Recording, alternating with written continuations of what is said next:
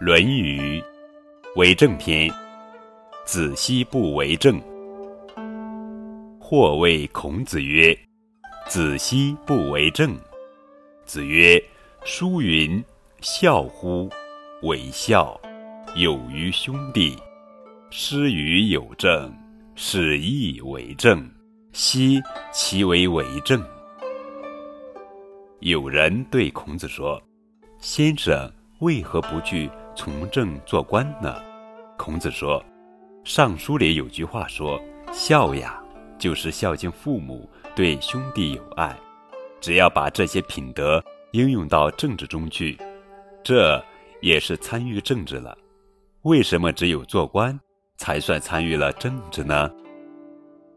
关于子奚不为政，还有一个好听的故事：百里赴米。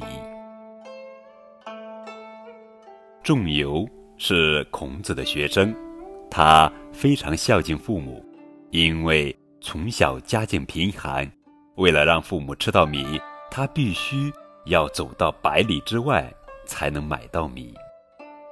这段路程非常远，但仲由一年四季从不间断，持之以恒。后来仲由的父母双双过世，他南下到了楚国。楚王聘他为官，对他很是礼遇，俸禄非常优厚。他每天吃的是山珍海味，一出门就有上百辆马车跟随，过着十分富足的生活。但他并没有因为物质条件好而感到欢喜，反而时常感叹，哀伤父母早早过世。他是多么希望父母仍然在世。和他一起过这样的好生活呀！